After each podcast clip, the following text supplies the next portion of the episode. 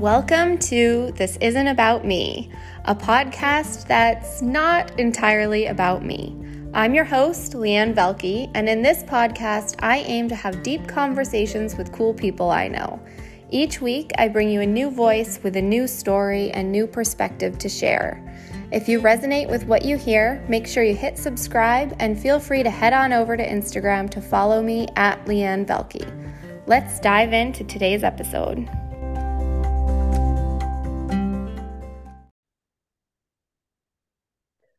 Welcome, welcome to the next episode of This Isn't About Me. And I am so, so very grateful to have you listening, to have you here today, and equally grateful to welcome my very special guest, Heather Ruth. And um, I'm extra excited to have this conversation. Um, one, because it'll probably be about numerology, so that's exciting. Um, two, because we haven't talked in a really long time. So this will be really funny. And three, I'm just really excited to finally have this conversation because Heather was the first person to reach out to me after I announced I was going to do a podcast. And this has been scheduled on the calendar for a while. So I'm so happy to finally have this conversation and welcome Heather and um, just see where this this crazy conversation is going to go. So I'm going to let you introduce yourself, Heather, and then we'll just see where the conversation goes. Awesome. Well, thank you for having me. And I've been so looking forward to this literally all month. Oh, um, I love that. And so I'm I'm Heather Ruth. I'm a, an intuitive life coach, master numerologist, and healer. Uh, the work that I do is really around emotional mastery, and um, I utilize numerology as a tool to help my clients truly understand that everything in their life, everything they experience, is a part of what they're here to witness, to observe, and to be a part of. Um, and I'm really passionate about um, ending generational trauma. Oh, so good. so good. I'm like, where do we start? Yeah, um, right my love of numerology. Um, I love that you are tapping into this. And you mentioned before we started this episode that you've just really declared that you're you're gonna go all in on this business and and this journey. Um, and I just, yeah, I'm so proud of you for doing that. And I want to come back to that, but first, because I want to know that I want to hear that story. Um, but I love what you said about just numerology in general and that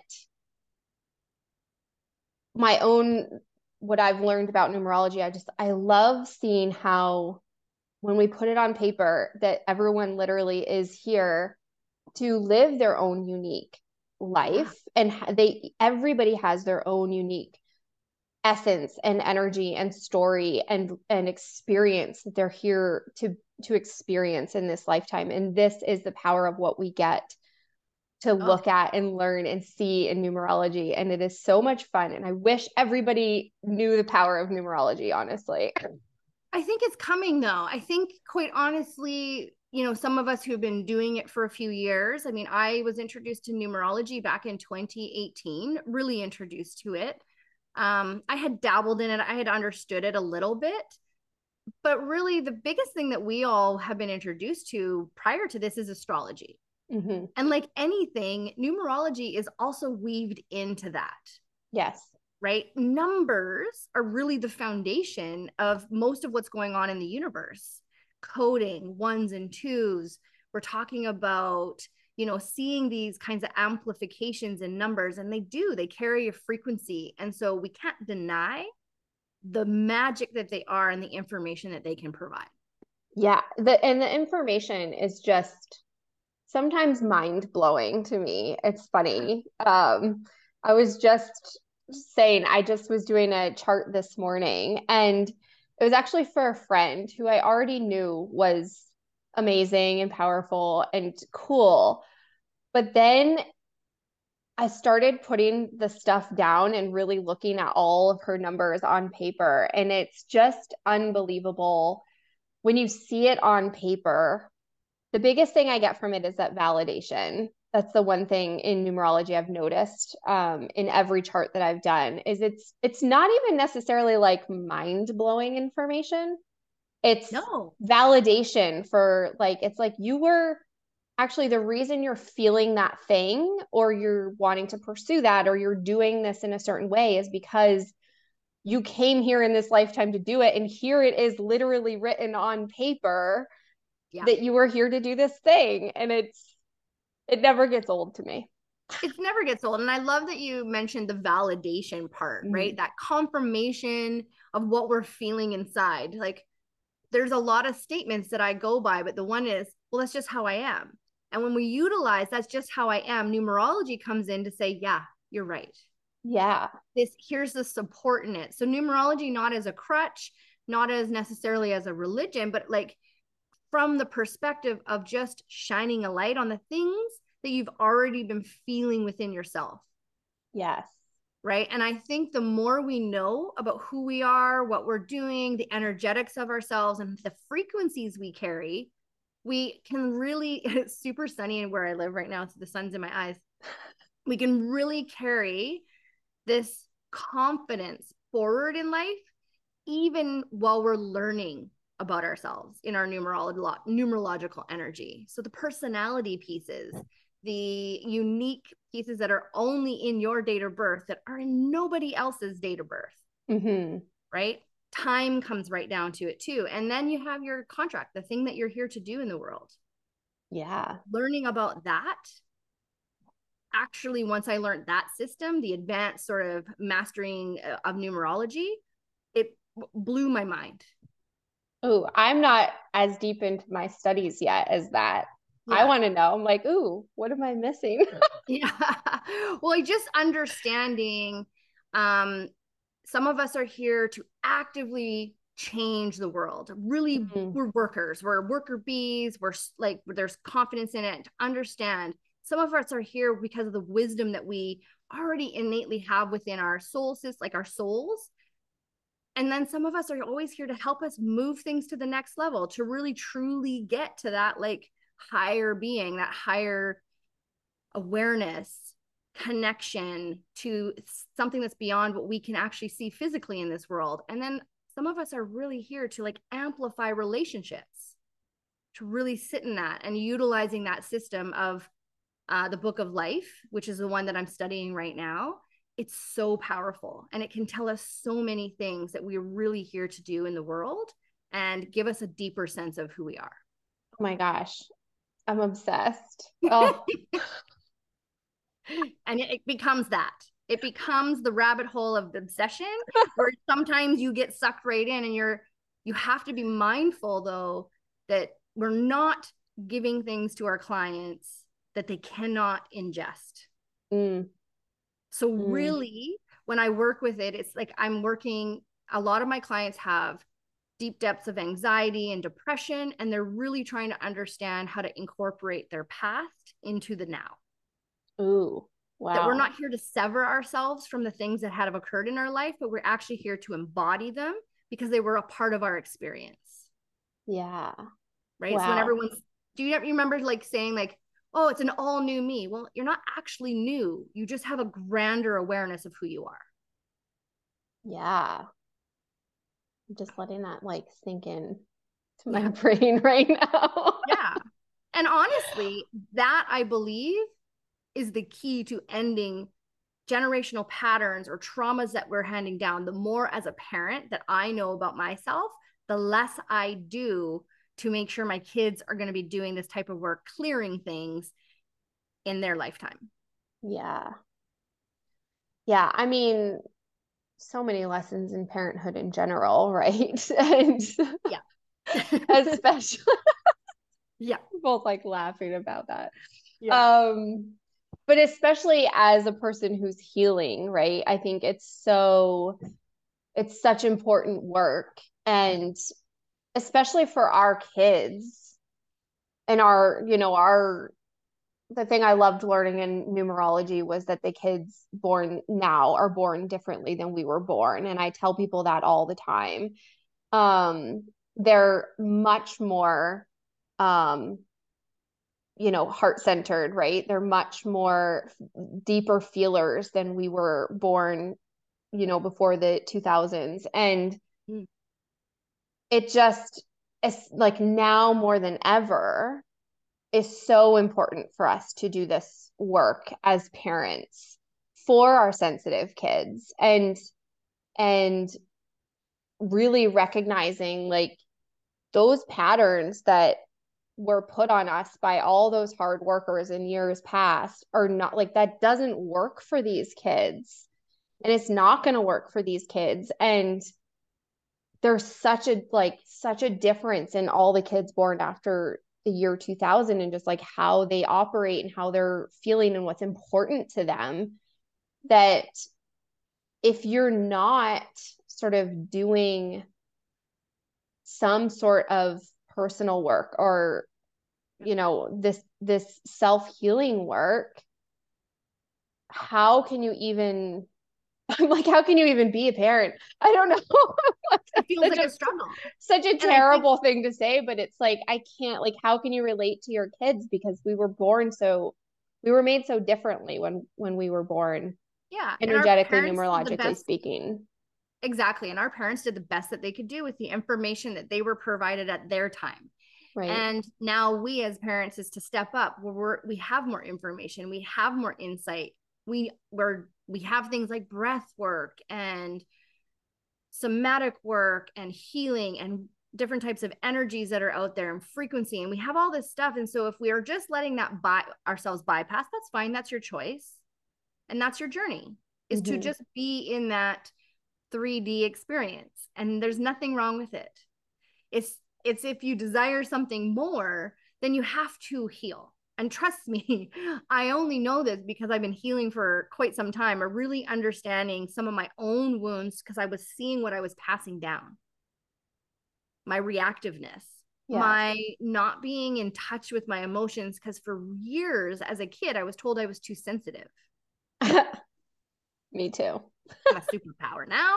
Yeah, I get it. I Me feel, too.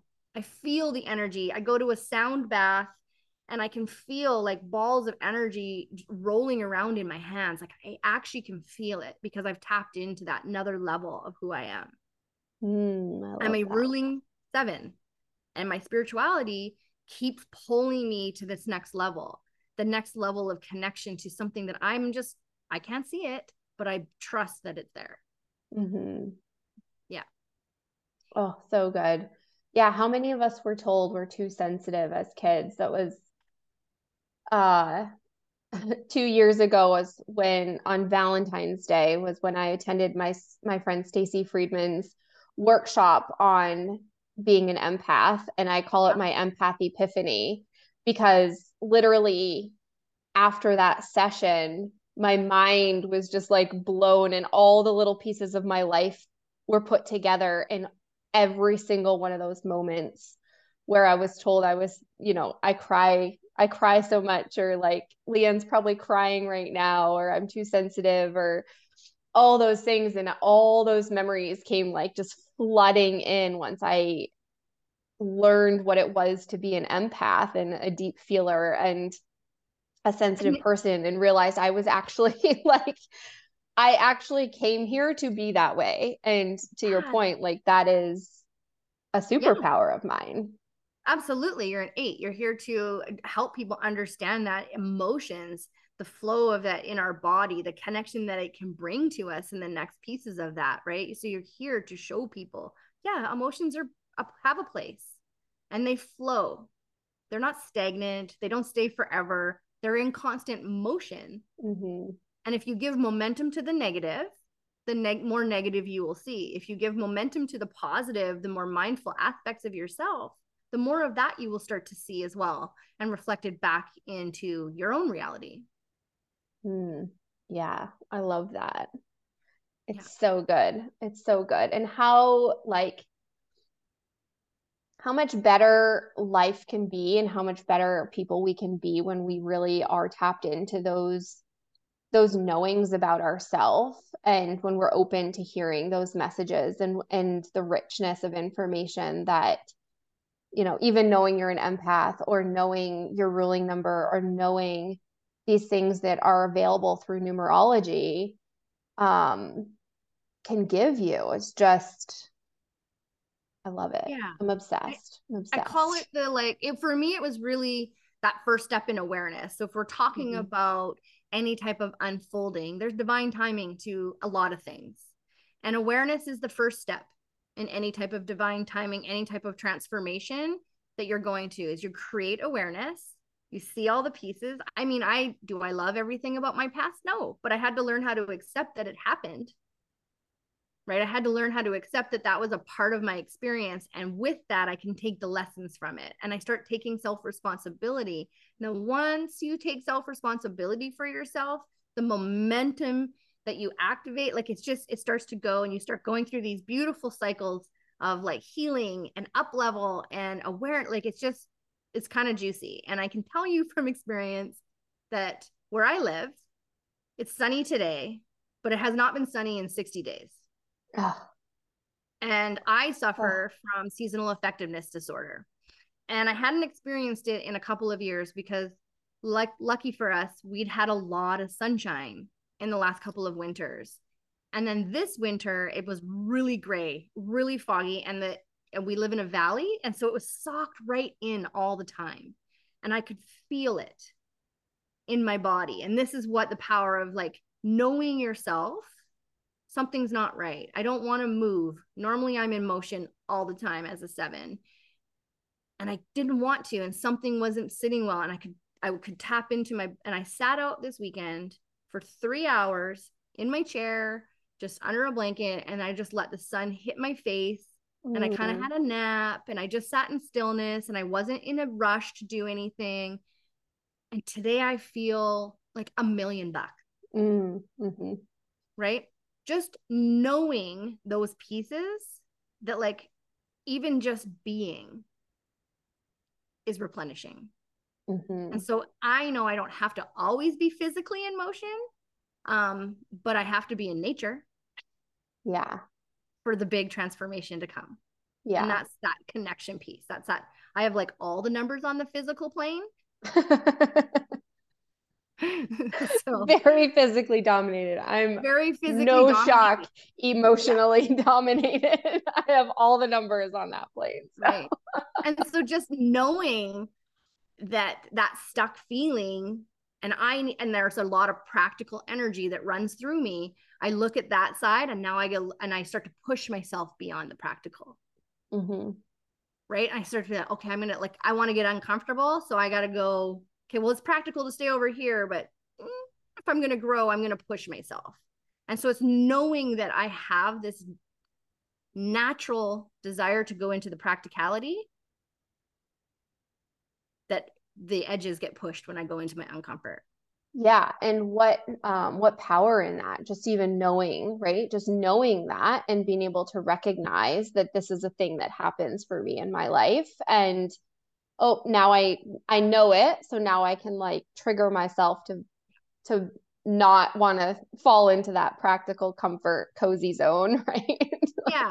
oh i feel myself going back over to that side of the road. I'm going to go back this way again yeah, and I don't think it, I don't I I don't even see numeral. I used to see it as woo, and it's not. No. Like there's so much power in knowing who you are through the numbers, and you can go down many different rabbit holes. What your name is. Um, you can do numerology for your business, right? Like there's so many applications for this modality that it's I don't even think we've tapped in yet. No, I'm sure we haven't. And so many and so many people don't even don't even know about it. I just the thing I keep billionaires do. Mm, tell me about that. Oh, I mean, think if people if people believe that those in these big things don't have astrologers, numerologists, oh, anybody totally, out yeah. there doing work for them behind the scenes, then you're fooling yourself. They've mm-hmm. tapped into something that a lot of us have yet to tap into. Mm-hmm. Um, they are getting readings, they are looking at their energy, and they are 100% leveraging that. Totally. Yeah. And so, if it's of a desire, learning more of who you are and really knowing like what the daily energies are, what the yearly things are looking at from an astrology, numerological perspective, you can really start to leverage that for your benefit. Mm-hmm. That's the work smarter, not harder. Yeah. yeah, there's so much information available. Um, I was like, what was I just gonna say? I was totally gonna say something and it just went right out of my brain. Oh, oh no, I was gonna say that I've been I've been saying a lot lately. I've well, I've said since I started studying numerology, which for me was two years ago. Um, but how incredible would this be if we could get like corporations to be on board with this or businesses, right? Like the power in knowing that, you know, I am a person who likes to work with spreadsheets and and rules and and documents and the person sitting next to me is a person who likes to work on you know building out physical you know vision boards not vision boards but you know storyboards or whatever like how how powerful could that be for teams in the corporate world to have that information? And i was just on this on the call with my friend doing her blueprint um, right before this and she said well don't you think that's sort of what companies are getting at when they do like myers-briggs and those things? You do do those assessments when you start a company. And i said yes but all those tests that corporations are using right now are subjective and your birthday is not a subjective thing. You are born on a certain day, unless I guess you're adopted and you don't exactly know your birthday, but the vast majority of us know our actual birthdays. Yeah. and yeah. it's not subjective information because I remember my first day at my very first like big girl real job, sitting down to do that Myers Briggs test. And I remember in my brain, because I'm also a rule follower, being like, what is the right answer for this question. What is yeah. the what is my boss going to want to see right? Like yeah question i don't even know what the question but for example like when are you most productive? Like the answer that you should say is like i'm most productive during the day. But what if that's not actually your truth but like your brain is like no well boss isn't going to want to see that you're most productive at nine o'clock at night or whatever those yeah. those stupid questions are. They're so they're so subjective where numerology is not. And even simply knowing a ruling number of everyone on your team in a corporate environment could be so powerful. I'm like, why are we not doing why are we doing Myers Briggs and we're not doing this in corporate? 100%. because then you can know where your your team's strengths and weaknesses are, where their challenges might be, maybe what they're really gifted at, and not only that, but when you apply it for like the energetics of the day, you can schedule meetings on a good day, like a two energy day, right? Where that is about connection, it is coming together, really understanding what the influence of the energy is, and then monopolizing on that. And you can have people working less. Yeah. And and more productively productive, more productive because the thing with the myers-briggs and what i found and i've done lots of different personality tests or quiz and all those things but our ego still sometimes gets in the way. Totally. Yeah. Because it, like yes. you said, it wants to produce the right answer to make me look good. Right. And it doesn't allow us to own those like pieces. So now, like if someone were to ask me what are my weaknesses, my weaknesses are like I just they're unknown. I don't actually know them. yeah. I, I really don't. I can't answer. Where do you want to be in five years? I can hardly answer those questions because I have a big vision, but my smaller visions are really like in the now. Mm-hmm. And I try not to live too far um, in the future. And I, yeah, I, used, and, I used to, but it doesn't work for me. Yeah. Yeah. And really like I love I love that you're like I don't folk I don't know what my weaknesses are, right? And and and that's a shift too in operating from your strength really is what yeah. at least what i'm hearing right? Is operating from your strength and and highlighting what your strengths are and that's the information that's available here right? It's it's a it's a strength for me. It's powerful for me to know that my strength is creativity for example yeah. right? Or it's it's powerful for me to know that you know i am a person who needs structure. Like neither one of those things are really true about me personally, but I mean they are, but but you know to, to know that like to to know that and to operate from that place is just oh it's so juicy and so powerful. I just love it. Yeah i think it's another layer of confidence mm-hmm. quite honestly. It's like really mm-hmm. coming to that next piece of like this is who i am. Okay great. And i always say to my clients here's some information. Take that which you resonate with and anything that you don't let it go. Right. Because the let like the the dwelling on the things that don't make sense to you don't serve you. Right.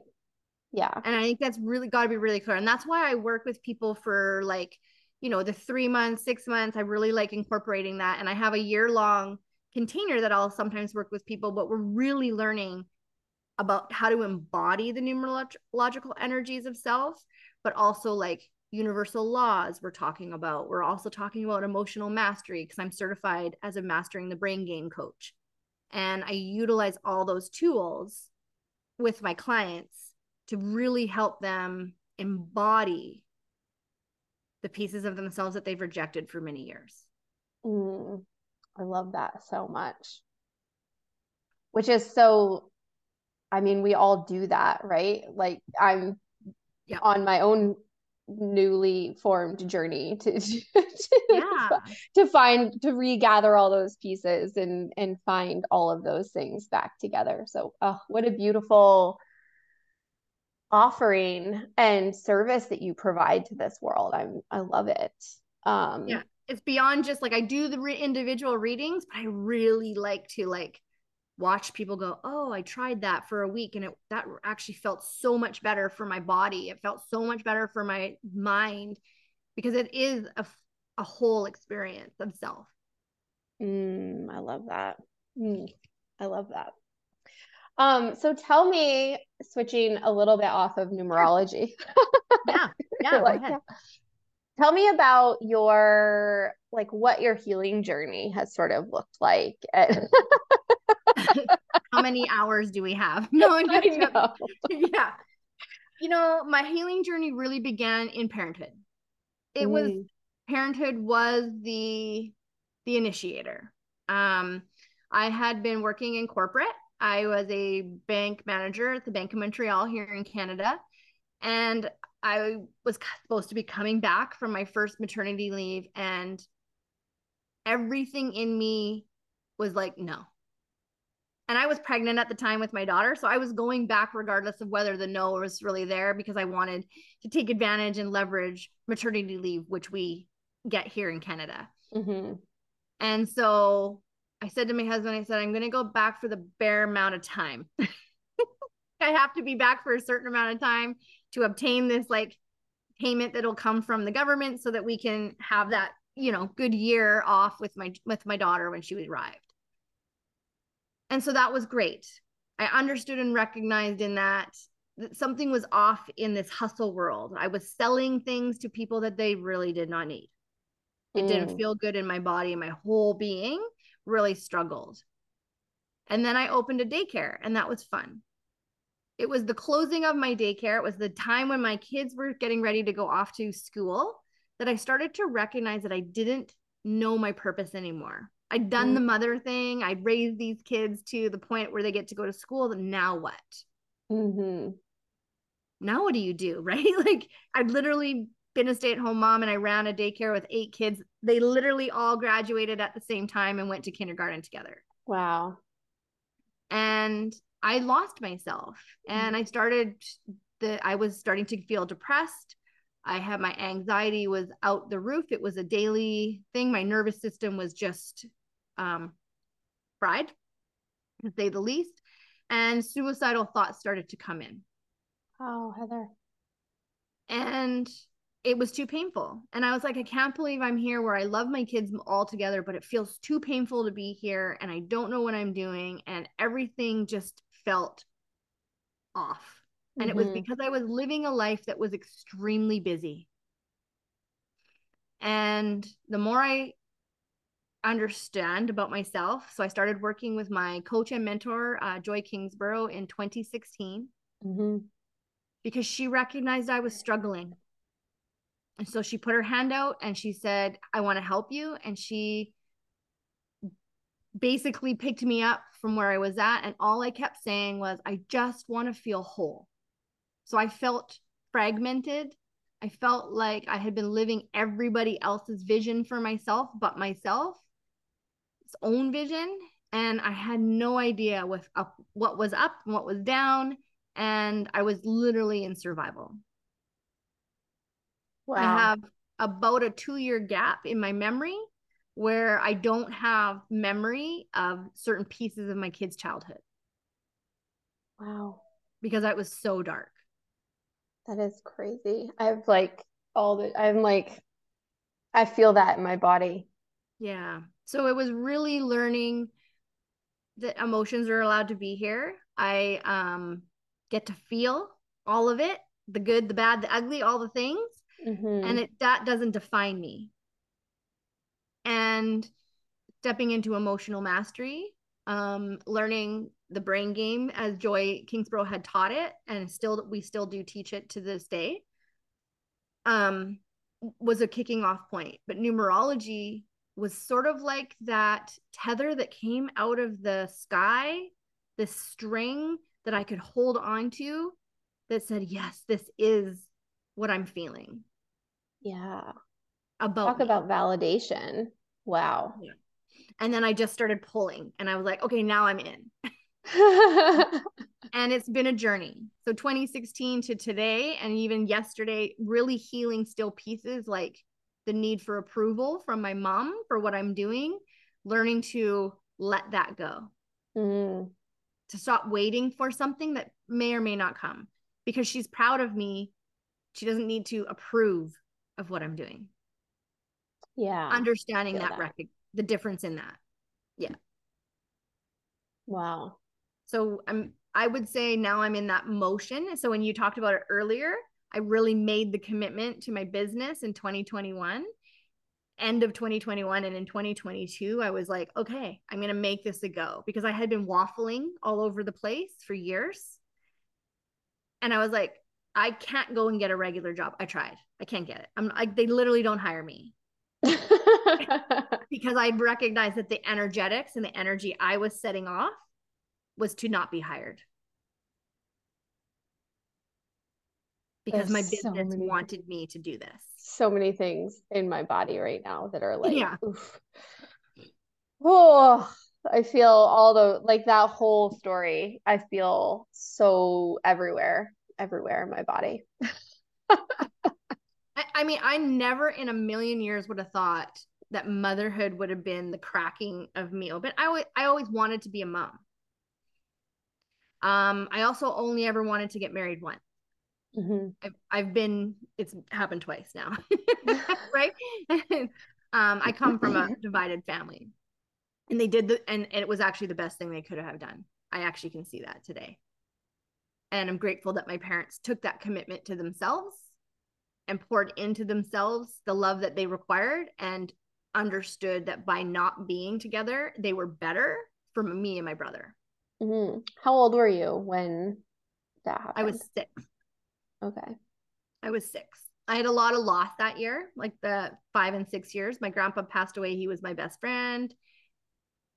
Oh, I think you know in numerological evidence that sevens sometimes learn a lot through loss. Yeah. Um, we moved multiple times in that year. My family broke up. I lost tons of friends. I didn't understand how to make friends, which actually has been a pattern of mine that I've been healing for quite some time. Is friendship. Mm.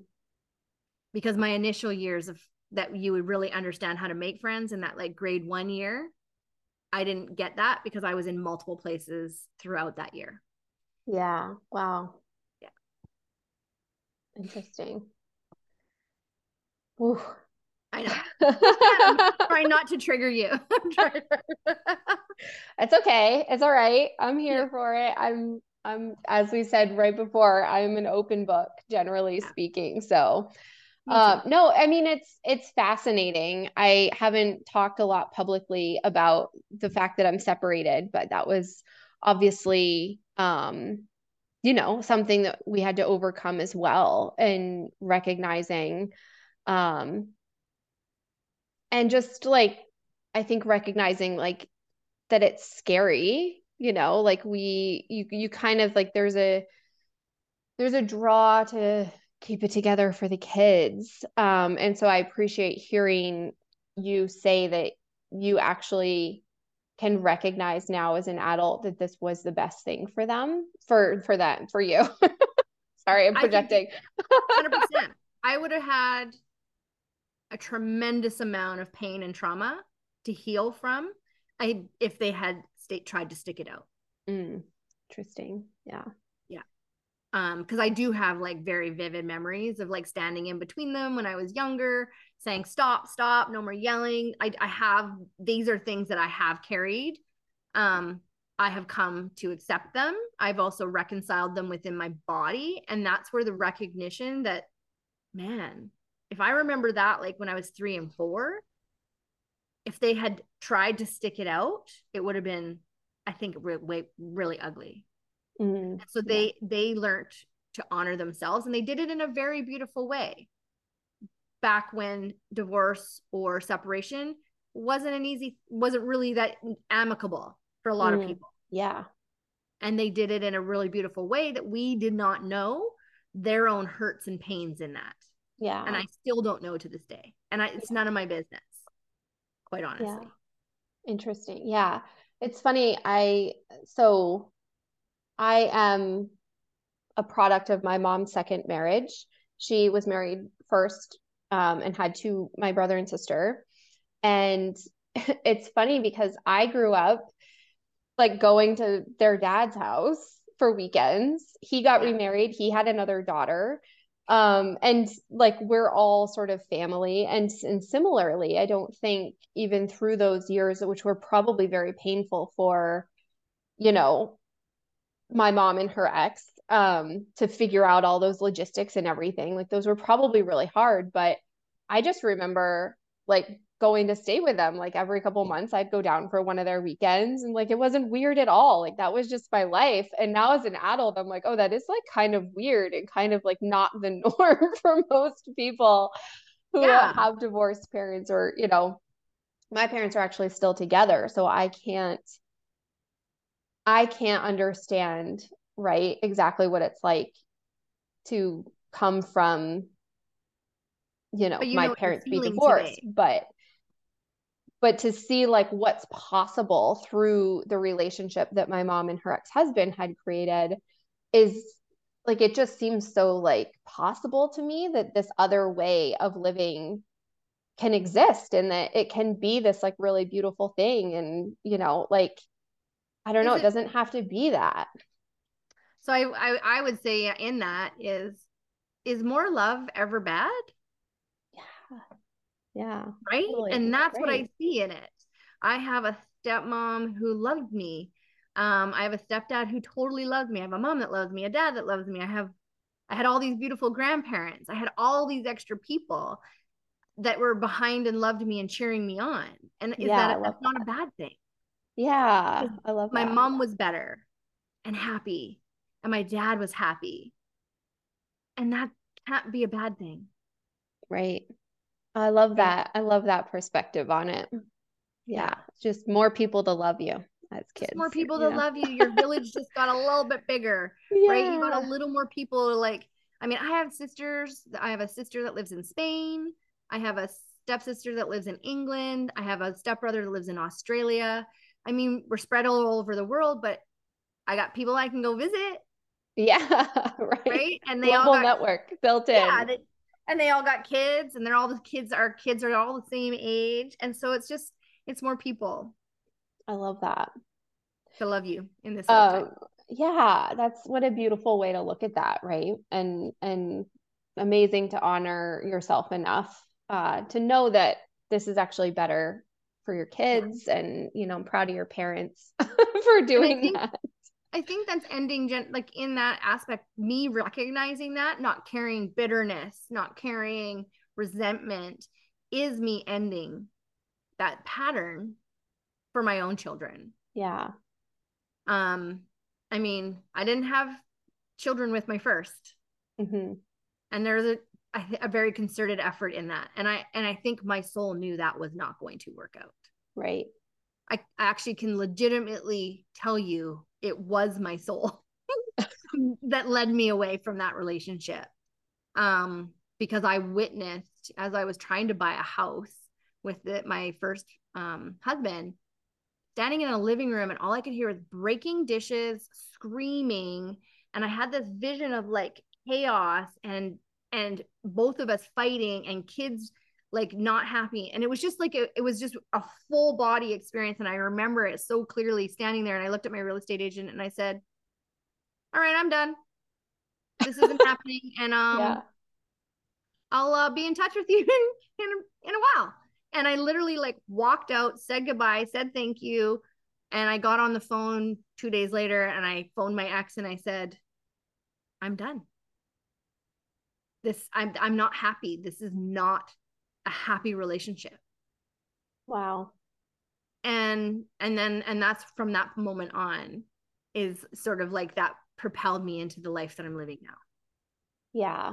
Wow. Well, good for you for for listening and and heeding that call because that's that's a hard point to get to.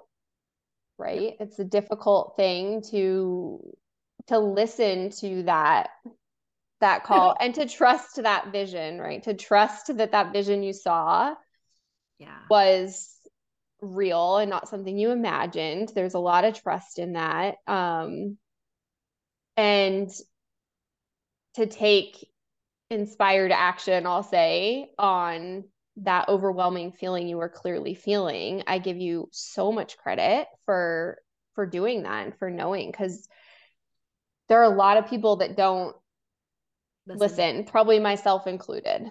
Um that don't initially listen to that, right? Yeah. And and it's hard. It's hard. It's scary. It's like to go into the unknown to jump off that bridge and like ah, i'm just gonna yes trust that something better will happen which it like leads us right into that uh, understanding that what can we control in this world really right nothing really not other than really ourselves nothing. yeah and i think that's where a lot of our angst I believe that's where a lot of our anxiety, our overwhelm is that we're mm. trying to control things that are out of our control. Yes. yes. I know in the first couple of years of even just doing this business, like, you know, when you like have all those sales calls and you don't get any yeses and you're like, oh my God, well, I can't control somebody else to purchase for me. I can only show up as me. And when I wasn't, when I was showing up, when I wasn't really me and I was like so desperate to have somebody buy my program, nothing would have happened because the universe is like, you don't actually want this. Mm-hmm. Right. And that's that level of trust that we're here doing the work we're doing and not to look at like constantly looking for the outside validation. Mm-hmm. Right? Oh, so many good points. I'm like, ooh, um, my brain. It's funny. So to go back, although it is obviously all connected, but I'm really that is actually something I'm trying to push with my kids, with my boys, really is the only thing you can control is yourself. And I know they teach it at school, but it's I think it's a really hard concept for us to grasp. It's hard for me to even grasp as an adult, but I keep trying to remind them of that that all you can actually control is yourself and your reaction and your words and your actions yeah. and the like the way that you are you cannot control your friend you know being mean or you know this other kid saying really terrible things you cannot control that kid. The only thing you can do is to remove yourself from that moment and make good choices for yourself. I love if that, that kid's being really mean walk away right? And we talk like like what would be what would be a better way to handle this situation? Or you know like what would how could you have done it differently instead of sitting there and letting this kid be so mean and like say all these terrible things go find an adult or just just walk away, right? Like and teaching them to trust their intuition and what they're feeling in that. That's what I teach my kids. Um really knowing if you're in a situation like my daughter for instance um has had a like a couple of really tough years in friendships with girls trying to control her and tell her she can't go play over here and she'd come home and she's like frustrated like what? And i would just be like well what do you want? I want to play with everybody. Okay. So then tell her that. Yeah. But the moment you don't express yourself the moment you don't speak to your truth what doesn't feel good for you if you keep that in and you keep shoving it down what are you learning you're learning to suppress that which is your expression Right. And so by learning, like, am I going to respond or react? And I always tell my kids if you feel your body heat up and you feel like anger is allowed to be there, or you feel angry or you feel annoyed, whatever that trigger might be, count to 3 mm-hmm. That means count to three or take five breaths. Just breathe in, breathe out, breathe in, breathe out. Just pay attention to you and respond from that place the best you can. Mm-hmm yeah, I'm big on having my kids breathe. Like I always, I'm like, take a breath. Like, oh even... yeah, EFT, whatever. Like I've taught my kids how to tap when they're anxious. I've taught my kids about breath work. It's just like counting to 10 in one, out two, and do that 10 times. Calm yourself down or walk away if you can't. Mm-hmm. Yeah. Right. So walk important. Away. Yeah. And it's because if you engage in anything negative, it doesn't ever go well. No. from no. personal experience. Generally speaking, no. right? Like my road rage used to be horrible. And when I think lived in Calgary and I literally lived the road rage life and I like flew the finger at somebody, that person chased me down. and that's that was the day that road rage became not a thing for me. Wow. It was worth feeling frightened because this person was like right on my bumper. Mm-hmm. And I was like super scared. I had to like pull off on a street and like, and he, and like, it was not, it was not pretty. Wow. And that was the minute I recognized that my reaction and response triggered something in him, which then could have gone really bad. Mm-hmm. Yeah. And yeah. so seeing that play out and I can go back to that and go, well, now I just look at drivers. I'm like, I don't understand why you're rushing. Oh, and then I I, I drive up against them in the red light. I'm like, oh, hey, how was that? You've been here a long time? oh yeah. I mean, please. I lived in Massachusetts for a lot of years and commuted not quite to Boston, but right outside of Boston. And it was brutal. My key to overcoming was actually I realized I had to have coffee in the car with me there were mornings I didn't even drink the coffee. I just had to have it there because it was like a calming, like calming in my mind. Like there was a couple of mornings, I don't even know, like why would I not have made coffee for that? I don't know what those mornings were, but my rage was just like so through the roof on those days that I was like, okay, well, never again do this drive without coffee, at least just sitting in my car and sitting next yeah. to me, even if I don't touch it. I love that. That's funny. But yeah, I think so it's just weird. really recognizing, right? Did that serve me? Right. And we go through I, we go through life a majority of our life very unconscious of our own behavior. Mm-hmm. Yeah. yeah. Yeah. Um yeah, I really I'm big on I'm really big on trying to get my kids to recognize that they just you can't control other people. And and even for myself that's been a journey too in this as you're you were talking too about like we can't control other people. We can't control what other people are how they're going to react what they're going to say. And um and the other thing like i'm leaning really into this year of recognizing that um everybody's operating from their own lived experience and perspective. And so one person could be really mad about something and one person could really love something. And this actually literally happened on my social media. I like reposted something and one person like wrote to me to like challenge the post.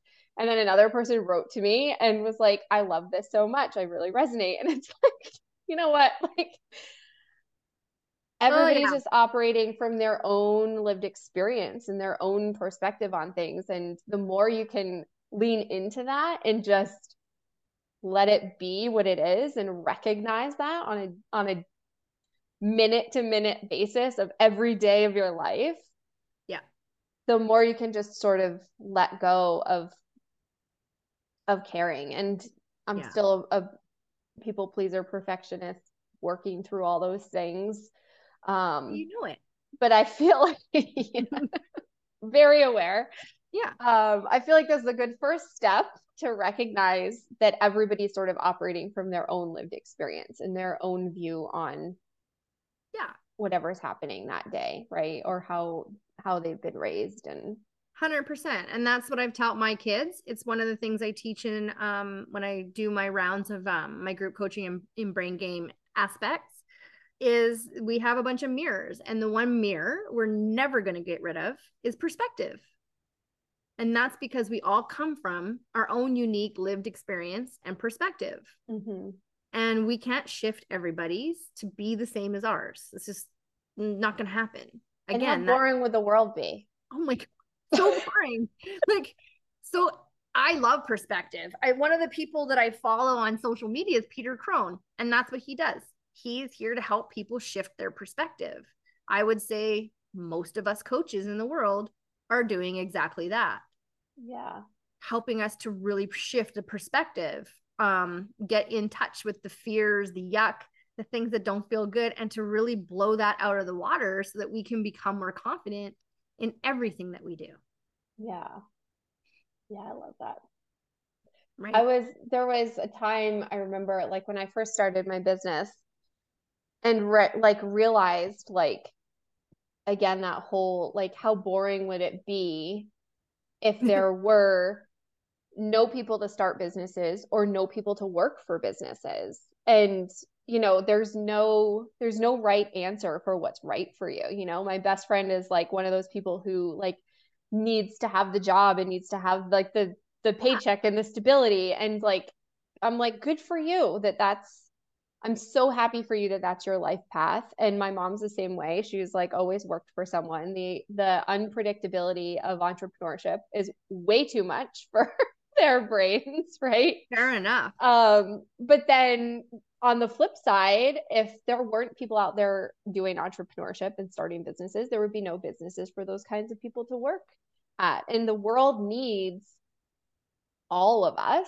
and all of our perspectives and all of our our strengths and all of our weirdness and all the the the things that make all of us unique. Yeah, yeah we we need I, I like i tell my my kids you know if no one wanted to work at mcdonald's well actually wouldn't be a bad thing. We wouldn't have mcdonald's and that's not a bad thing. Um, true. it's true. He said, "Well, why don't you get a job there?" And I said, "Because I don't want to work there. That's not my desire. That's not. I know that's not what I'm here to do." I said, "But it's a really great job for you as a 15 year old. Totally. To start learning about yourself, to try yeah. and getting in touch with the things that you do like and you don't like, right? And um, one of the things I pride myself on and is the the amount of open conversation we have in this family. Yeah, I love for that. discovery uh, about really like I do not tell my kids what to do. Um, we set a goal in our house that the minute you hear should come out of your mom's mouth, you get to turn that on her. and I love not that. in a bad way, but it, like a why are you telling me I should clean my room? What if I don't want my room clean? Okay. Well, I can you close the door then? I just don't want to see it. Right. I mean, it really comes down to that. Um, my daughter has a beautiful mound of clothes all over her floor right now. And I said, this might be a really great opportunity for us to go through and find out what you still like and what you don't like in your wardrobe since it's all on the floor. right? And she's just like, yeah, you know, I do have too many clothes. And I was like, I think so. And so it's she's a she's a queen of diamonds and she's a three and she likes her things. Mm-hmm. And the minute I knew that and learned that about her, understood her numerological energy, I was able to be a better parent to her. I was able to honor her in all of the things that she wants to do. And things are just something she likes. It doesn't feel chaotic to her to have lots of stuff. It it's her comfort zone. Mm-hmm. And when I go to try and get rid of things, I'm stretching her. Mm-hmm. Yeah. And I get that, right? She likes to see the abundance all around and she likes to share it. Yeah. I love that. I just, yeah, yeah I love the power in the information that's available there. And, yes. and the power for you as a mom, the empowerment for her as a person that can know that about themselves, right? It's just there's oh, so so much power in that. And good for you for for also, you know, being the mom that wants to know those things too and and really like honors that in your kids too. I think that's so important. I want them to find their journey. Mm-hmm. I, I I don't want to tell them where to go. Yeah. Right. It, it's really it doesn't it didn't feel good to me um in the early parts. I mean, you have to do that when they're young, right? But now I have teenagers. Right. They actually have opinions. Yeah. And a lot of them. And you're right, they are different. And yeah. they feel things and they're more in tune. They have a deeper sense to their intuition than yeah. most of us did born below 2000s. Yeah. And I used to fight technology. Right. I used to be the mom like, oh no, you get an hour, that's it. And like I would be so strict at it. And then I understood my son is 15 and he's like, Mom, but it's that's how I play with my kid, my friends. Right. Until they connect. Yeah. And I was like, oh, okay. Right. I got to let go a little bit more. Mm-hmm. And maybe technology isn't bad. And maybe it is good because he still goes out and skis in nature and he still goes and plays soccer and he, you know, does all those things. And I and I learned to loosen it a bit. Yeah. I do that every once in a while too. Probably not as much as I should. Um, but I mine are seven and ten and you know, there's like those nights where like they don't want to eat dinner or they're like you know, they don't want to have a snack or they don't want to drink water or whatever. And I'm like, I will feel myself get worked up about that. But then I've also been very actively working on being like, you know what? And this goes back to your the conversation we were having a few um, minutes ago about that control of just being like, the, it's not my body. It's not my stomach that's going to be hungry. Yeah. It's not me that's going to feel bad because I didn't eat a dinner or a snack before I went and did this thing. I can advise you. I can give you, you know, I can give you advice. I can tell you what I think from my own lived experience.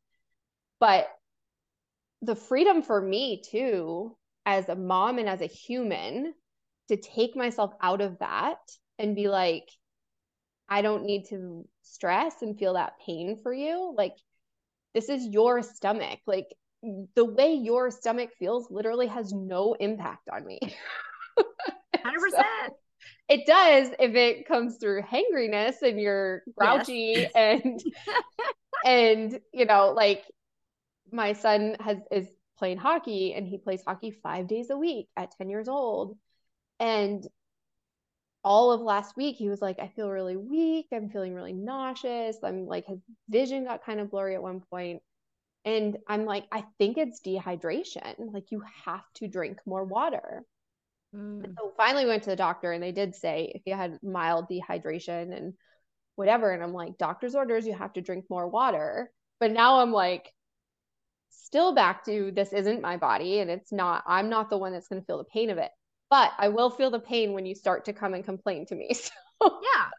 Take and- the water so I don't have to listen to you complain about being weak again. 100%. I mean, I have a daughter who plays basketball and she actually in- and soccer and all the sports. And she injured her knee last spring in our um or actually in the fall, sorry, in October in our last soccer tournament. And she continued to play volleyball and she's got she's going to physio, but she doesn't do her exercises at home. And she keeps re-injuring her knee. Mm. And her dad and I recognize like we keep we remind her, hey, you know, have you done your exercises today? I it's like that old saying. I can lead you to the water, but I can't make you drink it. Yeah. Right? We can Which take is my literal horse. life. it's a literally thing. And I cannot make her do that which she's not seen the value in.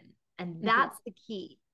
Mm. We have to guide them to see the value in taking care of themselves. Yes. Yes. And I think, you know, for like a huge portion of our time, a lot of parents have done a lot of things for their kids and they don't know how to do it for themselves. So I'm a huge proponent of yes, support, love them. Maybe you get their lunch kit out and ready or you lay all of the things out there, but I actually like let them make their lunch when they're 14, 15. Totally. Yeah. Because every time I've made their lunch, they never eat it. yeah. Every time they make their own lunch and put the things in that they want, and they now know my kids are like, oh, I need a fruit. Okay. Right. They actually eat the lunch. Yes. It's a really big difference. And I I had to like again, that's letting go. Mm-hmm. I can't control what they all the things, but I can control what comes into my house. The types of food that they have right in front of them. I can Yeah. control that. yeah to empower them to make the choices for themselves Exactly. yeah i love that so and thank you for sharing your story or like i feel like a like pinpoint of your story like a teeny tiny little bit of your story um with us and for being so open and honest and um and just for being here i love I love spending this time with you so thank you Oh, thank you. Well, thank you for having me. And you're right. It is a tiny, teeny piece of my story. Um, because it it it was that it was deep, it was dark, and I'm good at sharing. And I'm also, and I understand this numerologically, there's lots of things I still keep private. Hmm. Hmm. Yeah. Interesting. I'm real tempted to just stay on for another hour right now. Well, and that's that's the like that's the ruling seven in me is really learning to trust that when I do share my story, that it's like for the the greater pieces of it. And it's it that we do desire some privacy within it. So when I would struggle with sharing everything in the world on social media, I started to understand that not everything has to be Mhm. broadcast. Yeah. and it was another layer of understanding myself in in this journey of healing Yeah.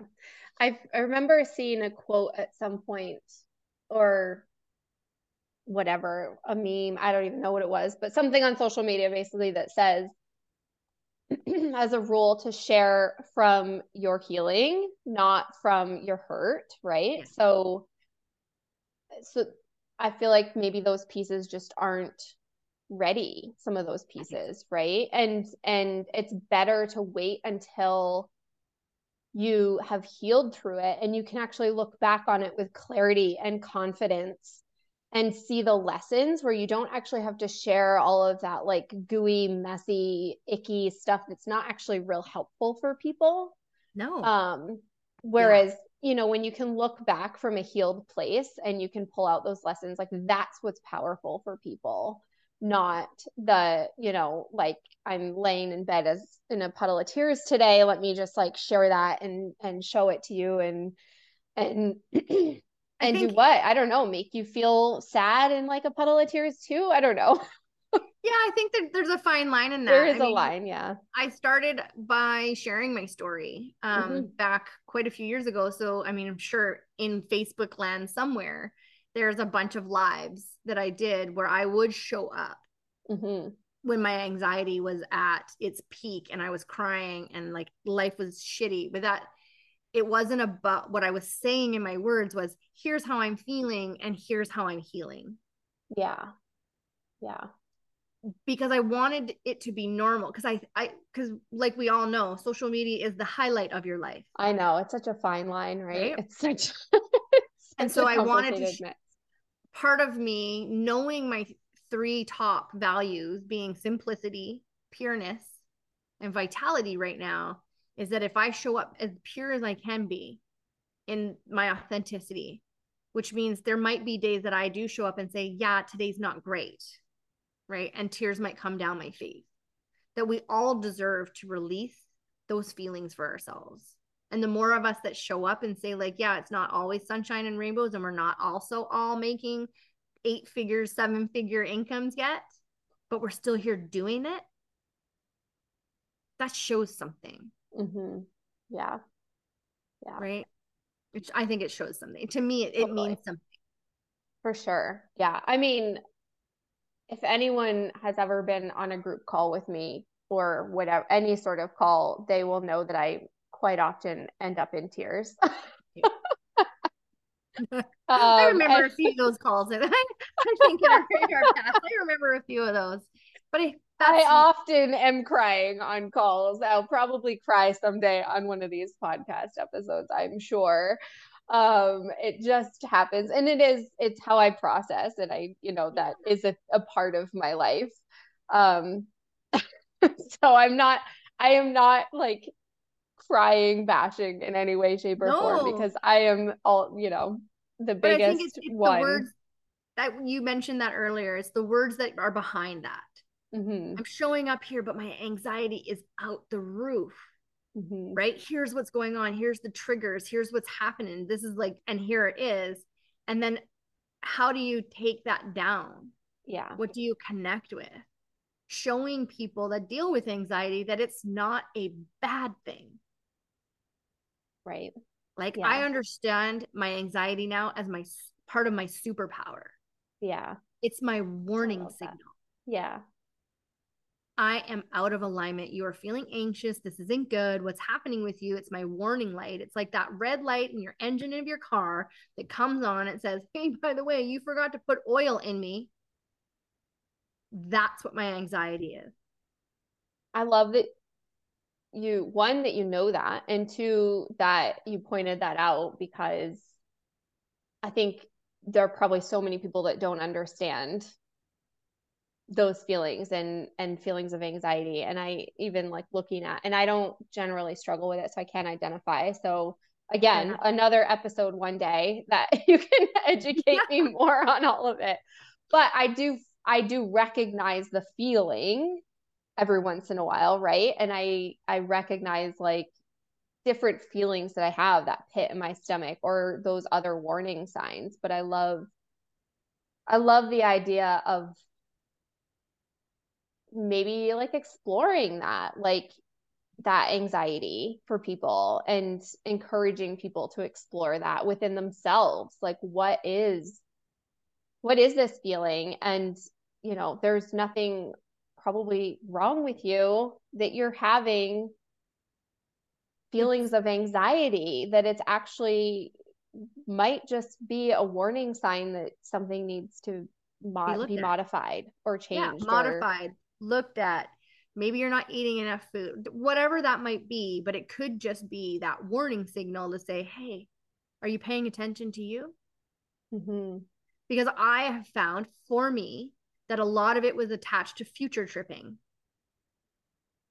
and control yes yes and worrying about the things that I could not control, that I could not see that were unfolding. That's where my anxiety st- stemmed from. Yeah and the Right? Antidote to that is being present right Yes.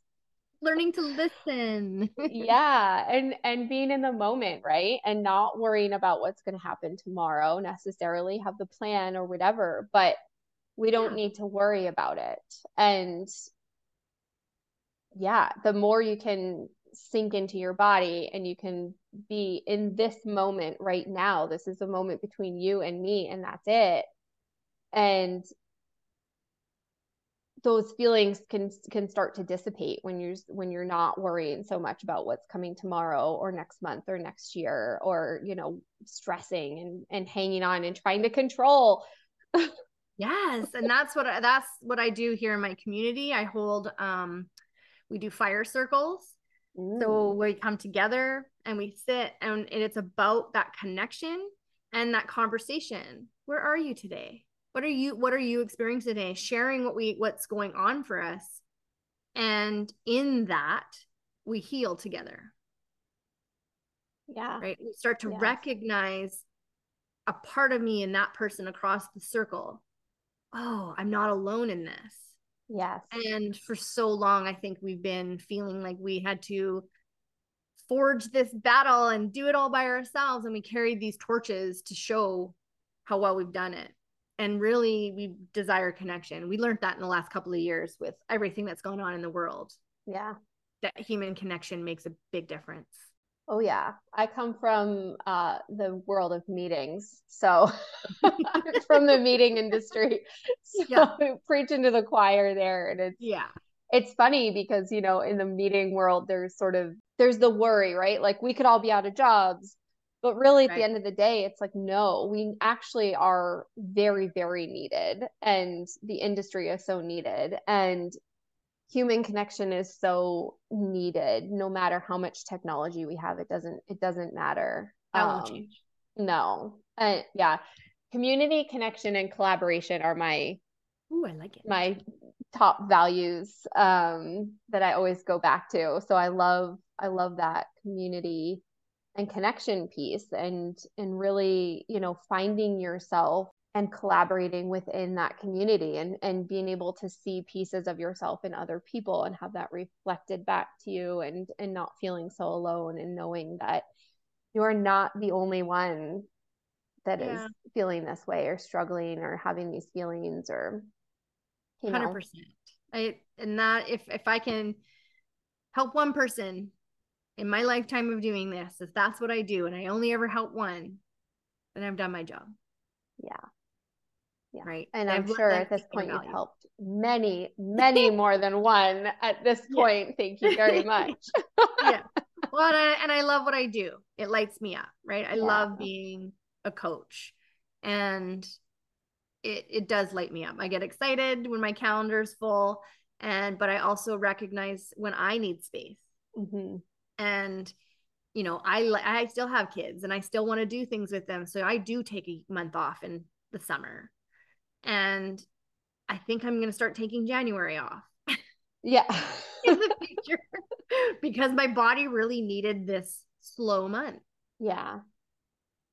To yeah. integrate everything integrate. that I had done throughout the last year, even yeah. knowing my year does not start till April. Yeah. I mean, I'm terrible. I usually feel like I don't start my year till like March. Like I'm not really ready to be in the new year. That's like normal. March. That's actually the normal year beginning. Spring equinox is the kicking off of that.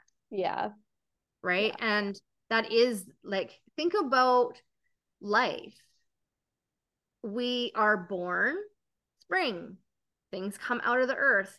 We harvest, like we see the plentiful, we play with that in the summer, we harvest all of that goodness in the fall, and we hibernate in the winter. Yeah. So truly being in tune with the seasons and and the more I know and do this work, it is almost vitally important to understand that we all go through a season. Yeah. Every year. Right. And they're all at different times. And that's why it's so beautiful to watch people in their cycles. Yeah. Like it's I humans fascinate me. Oh, me too. Especially when you have tools like numerology where you really get to like those the fullness and the uniqueness and the beauty of humans can really be highlighted. Yeah. using these tools is yes i agree. I'm the same. I'm like oh it's just so cool. Like people are yeah people are so cool which is the whole point they of this podcast yeah and that's why i love psychology and i love learning about the brain and all the things and i mean i could we could talk for hours totally um because the amount of stuff that I love to learn about, but understanding ourselves really is the key to trusting in that which we, we cannot see unfolding for us. All right, I'm going to let us close on that because that was a beautiful final point. Because I'm not going to go any deeper on that because I could. So, thank you, Heather. Thank you, thank you. This was so fun. I love this, and um, I'll we'll we'll come back and we'll circle back on a lot of these points again. Amazing. Thank you. Thank you for being here. And uh, we will see you on the next episode of This Isn't About Me. Have a great day, guys.